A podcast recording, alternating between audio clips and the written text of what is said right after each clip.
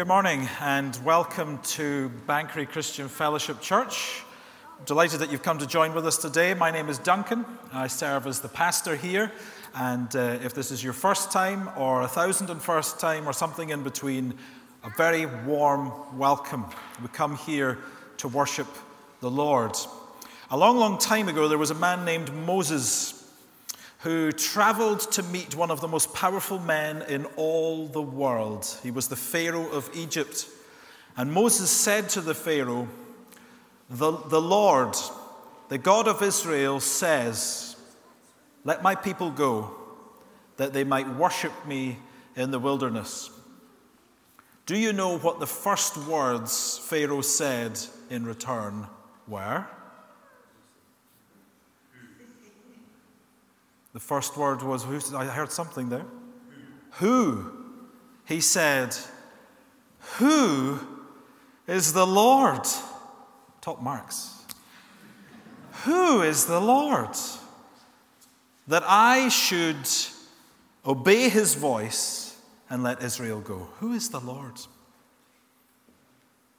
And maybe you wonder that when we say we're coming here to worship the Lord today. You say, well, who is the Lord that I should worship him?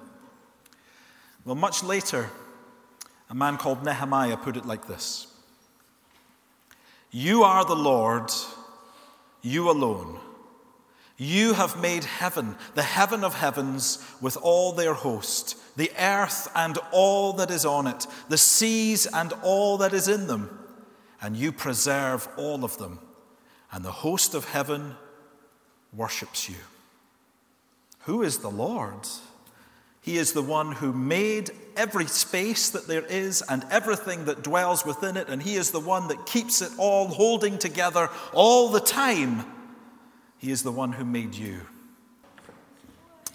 Thank you. We're going to read from the Bible now. One of the great things about having our family service is that we get to bring what the junior church would be learning in their lessons. We get to bring it into our service so we can all listen in to what they've been thinking about. And they've been learning about the story of what God did in the time of Moses. God's people were stuck in Egypt. They were being used as slaves, and God sent Moses to command the Pharaoh of Egypt to let the people go. And he refused for a long time until judgment fell upon Egypt and Pharaoh finally let them go. And you think that's the happy ending of the story, right? They get to go. But it's not the happy ending of the story, not yet. They still weren't safe. And Fred is going to come and read the first part of that story for us in Exodus chapter 14. Thank you, Fred.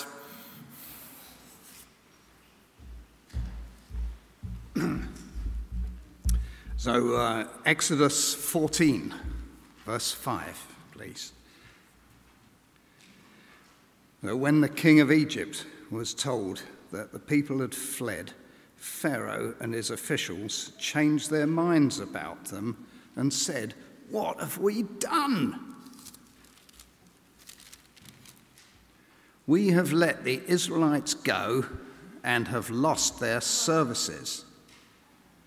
So he had his chariot made ready and took his army with him.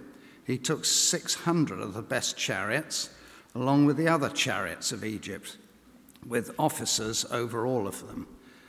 The Lord hardened the heart of Pharaoh, king of Egypt, so that he pursued the Israelites who were marching out boldly. The Egyptians, all Pharaoh's horses and chariots, horsemen and troops, pursued the Israelites and overtook them as they camped at the sea near Pi-hahiroth, opposite Baal-zephon. As Pharaoh approached, the Israelites looked up, and there were the Egyptians marching after them. They were terrified and cried out to the Lord. They said to Moses, was it because there were no graves in Egypt that you brought us to the desert to die? What have you done to us by bringing us out of Egypt? Didn't we say to you in Egypt, Leave us alone. Let us serve the Egyptians. It would have been better for us to serve the Egyptians than to die in the desert. Thank you. This is the story of God's people cornered. They're led out of Egypt. They're heading out of Egypt, heading east.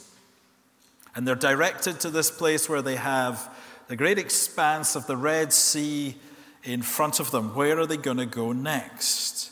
And if that wasn't bad enough, they hear this rumbling, this faint rumbling in the distance. And they look back, and what do they see? They see Pharaoh's armies charging after them. They thought they were free, and now Pharaoh and his armies have started to pursue them again, wanting to take them back to Egypt, wanting to take them back into slavery, wanting to get them back doing the hard work of building all these important projects in Egypt. What are they going to do? Well, you see, God had promised these people that he was going to rescue them, that he was going to make them his people. They were so excited, weren't they? Just think about all of the things they had seen. I mean, it wasn't just that Moses had arrived, but these miraculous things had taken place. You know, the River Nile had turned to blood. There had been all sorts of plagues of insects, diseases, darkness, in fact, even death. And God rescued Israel out of all of this. He was committed to them. But all it took was to see the Egyptian army chasing after them for them to be terrified and to doubt that God was going to do anything for them ever again. Why did you bring us out here, Moses? It would have been better if we just remained slaves. They're going to kill us now. They are not at all confident that God would do what he's promised to do. This part of the history of Israel is one that raises a really important question. And I'm going to put some slides up to help us try and work out what that question is. Thank you, Carl. Give us the first question. Does anyone know what this symbol represents? This isn't just for children. I think possibly children hopefully won't have a clue what this symbol represents. Anyone know what this symbol represents? Don't be afraid. Wrestling, yep, we won't judge you for that. This is the symbol of the World Wrestling Entertainment Incorporation or something like that. The WWE. But it wasn't always called the WWE. When I was a kid, it was called something else. Does anyone know? It was called WWF. Next slide, please. The WWF. Now, why would they change their name from WWF to WWE? Well, it's because of, next slide, please. It's because of these guys, the World Wildlife Fund. And since the 1960s, which is a time when, well, probably your grandparents will remember, this World Wildlife Fund has been looking after pandas and other animals. And they said, hang on a minute. You can't call yourselves WWF. We're the WWF. So they went to court and they changed, the wrestlers changed their name to WWE. I've got another one for you, Carl. Sam Buck's Coffee. Sam Buck's Coffee. Somebody who lived way out in the west of the United States of America opened up a coffee shop called Sam Buck's Coffee. Now, who do you think didn't like that? Next slide, please. Starbucks Coffee. Now, here's the thing. The person who owned Sam Buck's Coffee, do you know what their name was? Sam Buck. So Starbucks took them to court and said, you can't call yourself Sam Buck's Coffee. We're the only Buck's Coffee in town. And what do you think happened? Well, only in the great United States, my friends. Sam Buck was told she couldn't call her coffee Sam Buck's Coffee because Starbucks own it. One more slide. If you see a scene like this, here's two boys, and what are they fighting over? They're fighting over the same toy. And someone says, right, you need to go in here and you need to sort this out. I mean, this happens every day in my house, every day. Every day. Between my wife and I, we just cannot agree whose is what. If you're going to go in and sort this out, and you can only ask one question, what question would you ask? This. Got an idea? Yeah.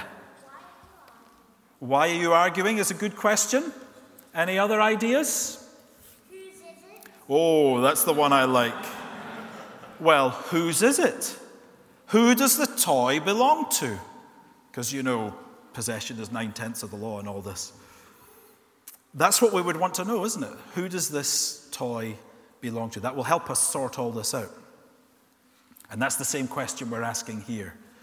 When the Israelites are at the Red Sea and the Egyptians come chasing after them, here's the big question. Who do these people belong to? They were slaves in Egypt. They used to belong to Pharaoh, it seems. And now God has taken them out of Egypt. He said that he's theirs. And here's the big question. Who do they belong to? Do they belong to Pharaoh? Or do they belong to God? Who has the right to claim these people? The wicked slave master king or the God who redeemed and delivered them? Listen to what God says to them next. He says this, verse 13. Moses said to the people, "Fear not, stand firm and see the salvation of the Lord, which he will work for you today. For the Egyptians whom you see today, you shall never see again. The Lord will fight for you, and you have only to be silent." This is God promising to continue to step in for these people because they are his. He says, "I'm going to keep on with you. I'm the one who brought you out. I'm the one who will bring you safely home." This is an example of the grace of God. It means God doing something for someone, not because they've earned it, not because they deserve it, but because simply he loves them. Later, God would encourage his people to reflect back on this sort of occasion.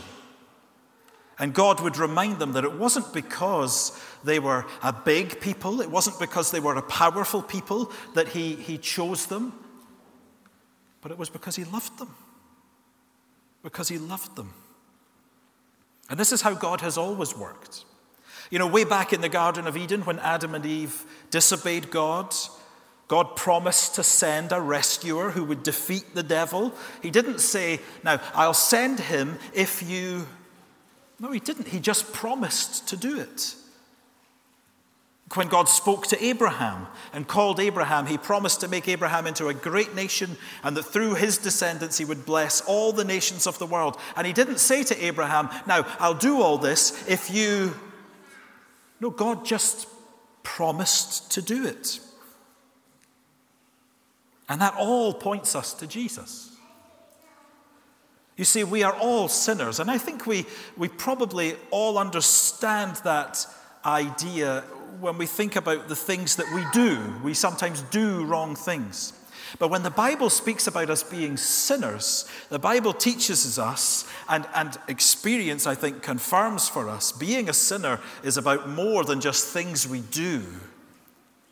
It's something that we are. There's something in us. We're drawn towards doing bad things. Our hearts want to rebel against God. And so we do all the time. Even if sometimes in our minds we think, "Oh, I wish I would stop doing that. I wish I wasn't like that." We keep doing those same things again and again. And it's because that's what we are as human beings that we need God's grace, God doing something for us that we don't deserve and that we can't earn. We could never earn something from God. We could never make ourselves good enough. We just don't have it in us. But here's the good news. God is gracious. We need God to show us grace, and God is gracious. And we see that in how he deals with his people at the Red Sea. He says, "Don't be afraid. You stand still and watch as I bring salvation for you." God sent Jesus Christ, his son, to become one of us, to live the life that we haven't lived, to die the death that we deserve, and to be raised from the dead to eternal life, so that everyone who trusts in him will be right with God, will have sins forgiven, and will live forever with Jesus. And what does God say that you must do to get all of those things? He says everything has already been done. Everything's been done. You don't need to do. I have done everything that you need in Jesus. You simply must believe in him. And then you belong to him. And as we're going to see some more in a moment, God promises to keep us forever. And we're going to read the next part of our story in Exodus 14. I'm going to invite Heather to come and read to us. She's going to pick up the story in verse 15. And listen out for what God does and what his people do to see this rescue take place. Thank you. The Lord said to Moses, "Why do you cry to me? Tell the people of Israel to go forward. Lift up your staff and stretch out your hand over the sea and divide it, that the people of Israel may go through the sea on dry ground. And I will harden the hearts of the Egyptians so that they shall go in after them. And I will get glory over Pharaoh and his hosts, his chariots and his horsemen. And the Egyptians shall know that I am the Lord, when I have gotten over glory over Pharaoh, his chariots and his horsemen." Then the angel of the God who was going before the host of Israel moved and went behind them. And the pillar of the cloud moved from before them and stood behind them, coming between the host of Egypt and the host of Israel. Then there was the cloud and the darkness, and it lit up the night without one coming near the other all night. Then Moses stretched out his hand over the sea, and the Lord drove the sea back by a strong east wind all night, and made the sea dry land, and the waters were divided. And the people of Israel went into the midst of the sea on dry ground, the waters being a wall to them on their right hand and on their left. The Egyptians pursued and went in after them in the midst of the sea, all Pharaoh's horses, his chariots, and his horsemen. And in the morning watched the Lord in the pillar of fire and cloud, looked down on the Egyptian forces, and threw the Egyptian forces into a panic, clogging their chariot wheels so that they drove heavily. And the Egyptians said, "Let us flee from Israel before. Let us flee from before Israel, for the Lord fights for them against the Egyptians."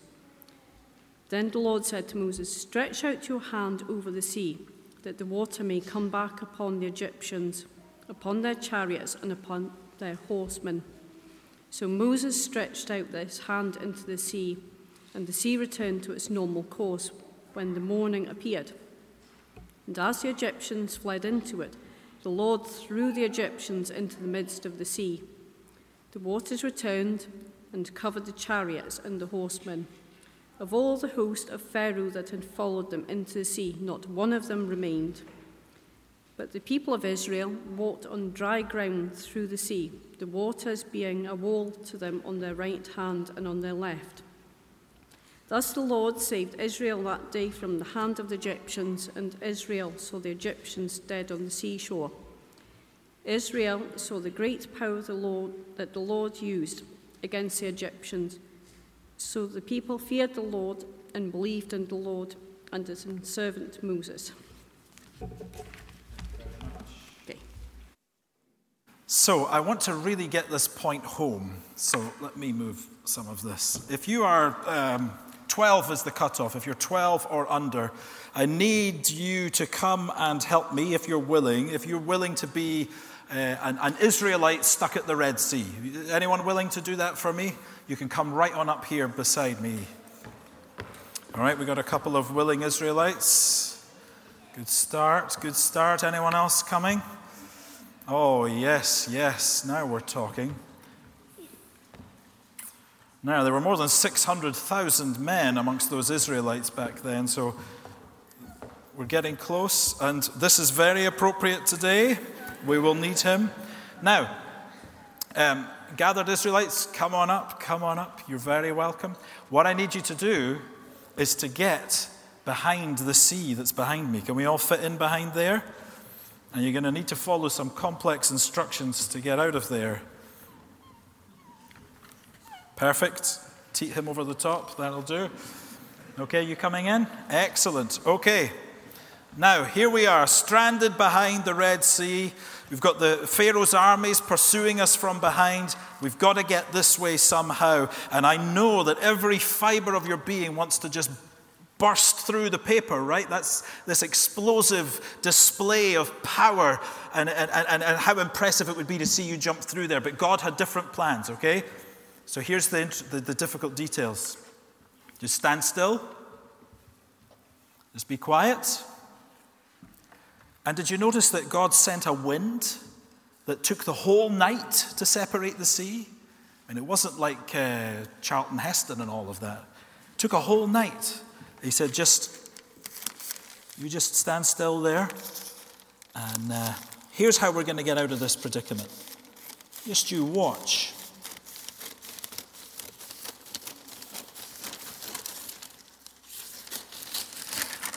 And you think, maybe I'll let you burst through the last little bit. But no, God says, I'm going to do everything. Everything. And then, through you come.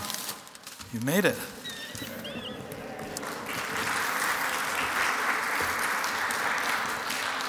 And feel free to walk over as much dry ground as you want to get back to your seat.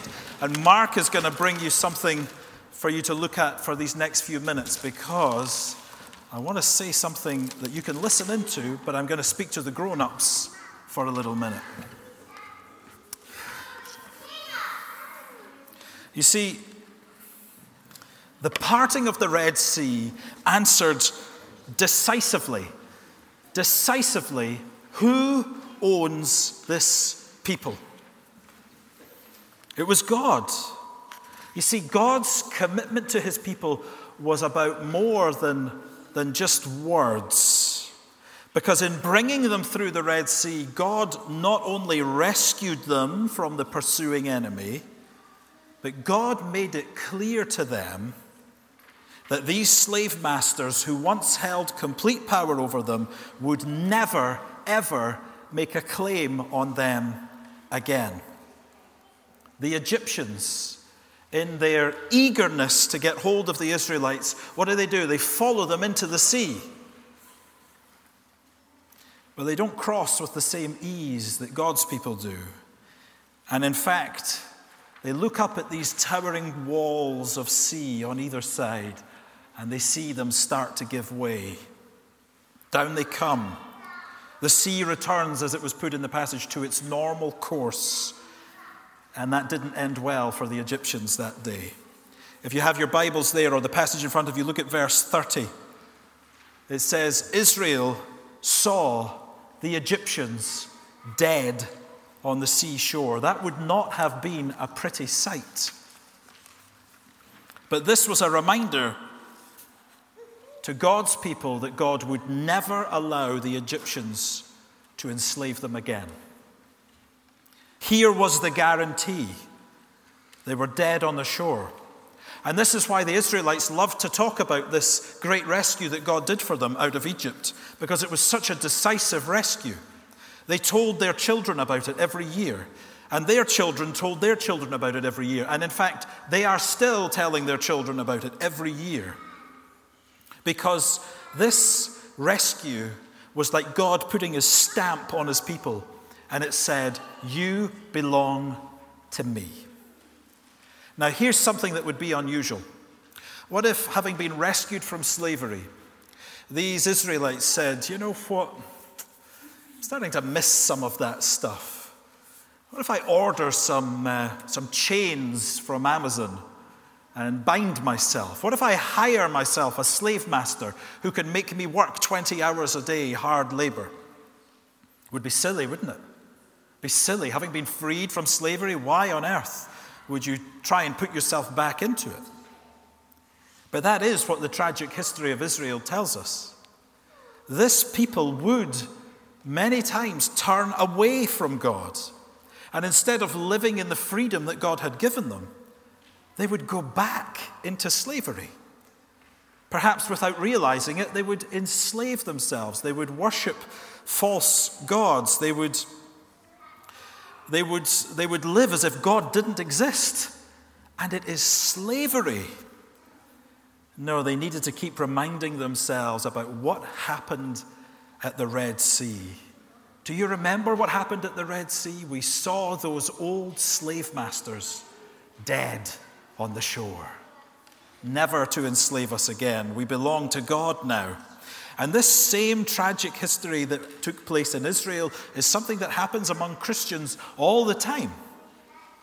You see, before we trust in Jesus, the Bible tells us we are slaves to sin. We freely choose to sin, but it's the only choice we can make. It's just what we're like we said earlier. It binds us. It gets such a hold of us, we just can't break free from it. But Jesus has come to break the bondage of sin. And that seems like a funny thing to say, because for a lot of people, when they think about Christianity, they think that it is something that restricts your freedom, don't they? It's something that's just full of rules and restrictive. It doesn't let you live a free life. In fact, the Bible teaches us the very opposite. Faith in Jesus, when someone trusts in Jesus Christ, it is then, for the first time in their life, they are truly free. Free not to have to sin. As well as having sins forgiven, as well as being brought into the family of God, there is something that changes in you. There is a power, a new power at work in your life. God dwells within you by his Holy Spirit. We're no longer just at the mercy of our sinful nature. Now the Spirit gives us new desires, new abilities, because the old slave master has been broken. The Apostle Paul would write this to the Colossians. He says of Jesus, he forgave us all our sins, having cancelled the charge of our legal debt which stood against us and condemned us. He has taken it away, nailing it to the cross, and having disarmed the powers and authorities, he made a public spectacle of them, triumphing over them by the cross. It is at the cross that Jesus takes away our sin. It is there that Jesus takes away the penalty for sin that we deserve. It is there that Jesus defeats all the enemies of humanity, the enemies of sin and of death and of Satan. He defeats them all at the cross. And yet the Apostle Paul had to remind Christians, it is for freedom that Christ has set us free. Stand firm then, and do not let yourselves be burdened again by a yoke of slavery. If you are a Christian here today, however strong or weak you might think you are, if you belong to Jesus, then he has defeated the powers of evil. He has defeated them. He has broken the power of sin and of death and of Satan. And even though they all regularly try to reassert their authority in your life, we are able to look again at the cross of Jesus, where he has defeated them all. And Paul would say to us, remain in that freedom then. You're free not to have to sin. Don't let yourself be burdened again by a yoke of slavery. In what ways do Christians burden themselves again with a yoke of slavery? Sometimes it is the simple one, the yoke of sin. We fall into these habits of sin, things that we struggle to shake off. We fall back into them. We let them dominate our lives again. The gospel tells us Jesus breaks that. Jesus can break that. The fundamental thing that needs to change, Jesus has changed. There's power in the gospel to break the bondage of sin. Sometimes we fall into the bondage, the slavery of legalism, where we think we can earn something from God. If we just do enough stuff around the church, if we just do enough good things, God will be pleased with us. We forget God's grace. That is slavery. slavery, always trying to work to please God. No, we have to remind ourselves of the cross of Jesus, where he has done everything to save us, and we respond in worship and in love. But there are others, aren't there? Sometimes we get enslaved by fear of the future, what is coming, where we need to be reminded that we are now in God's hands, so that whatever the future brings, he will bring you through it. Sometimes we take on the burdens of busyness, of anxiety, you name it, we can turn it into a slave master.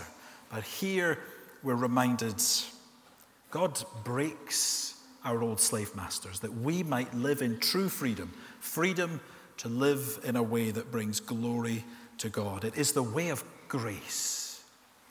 God's grace breaks and kills our slave masters forever. And so he calls us as Christians to consider ourselves dead to sin and alive to Christ. And if you're not a Christian here today, you recognize those patterns, I'm sure, in life, that we are drawn to these sinful things. Well, Jesus has come to change all of that. And in fact, only Jesus can change that, because only Jesus deals with the problem of sin. If there's anything that's been said here today or done here today you want to ask more about, or if you would just appreciate prayer, I'll be down in this corner. Please do come and speak to me. Love to share that time with you. But we're going to close by saying the words of the grace together. This is really us, a prayer for one another as we go into this new week. So now may the grace of our Lord Jesus Christ and the love of God and the fellowship of the Holy Spirit be with us all. Amen and amen. God bless.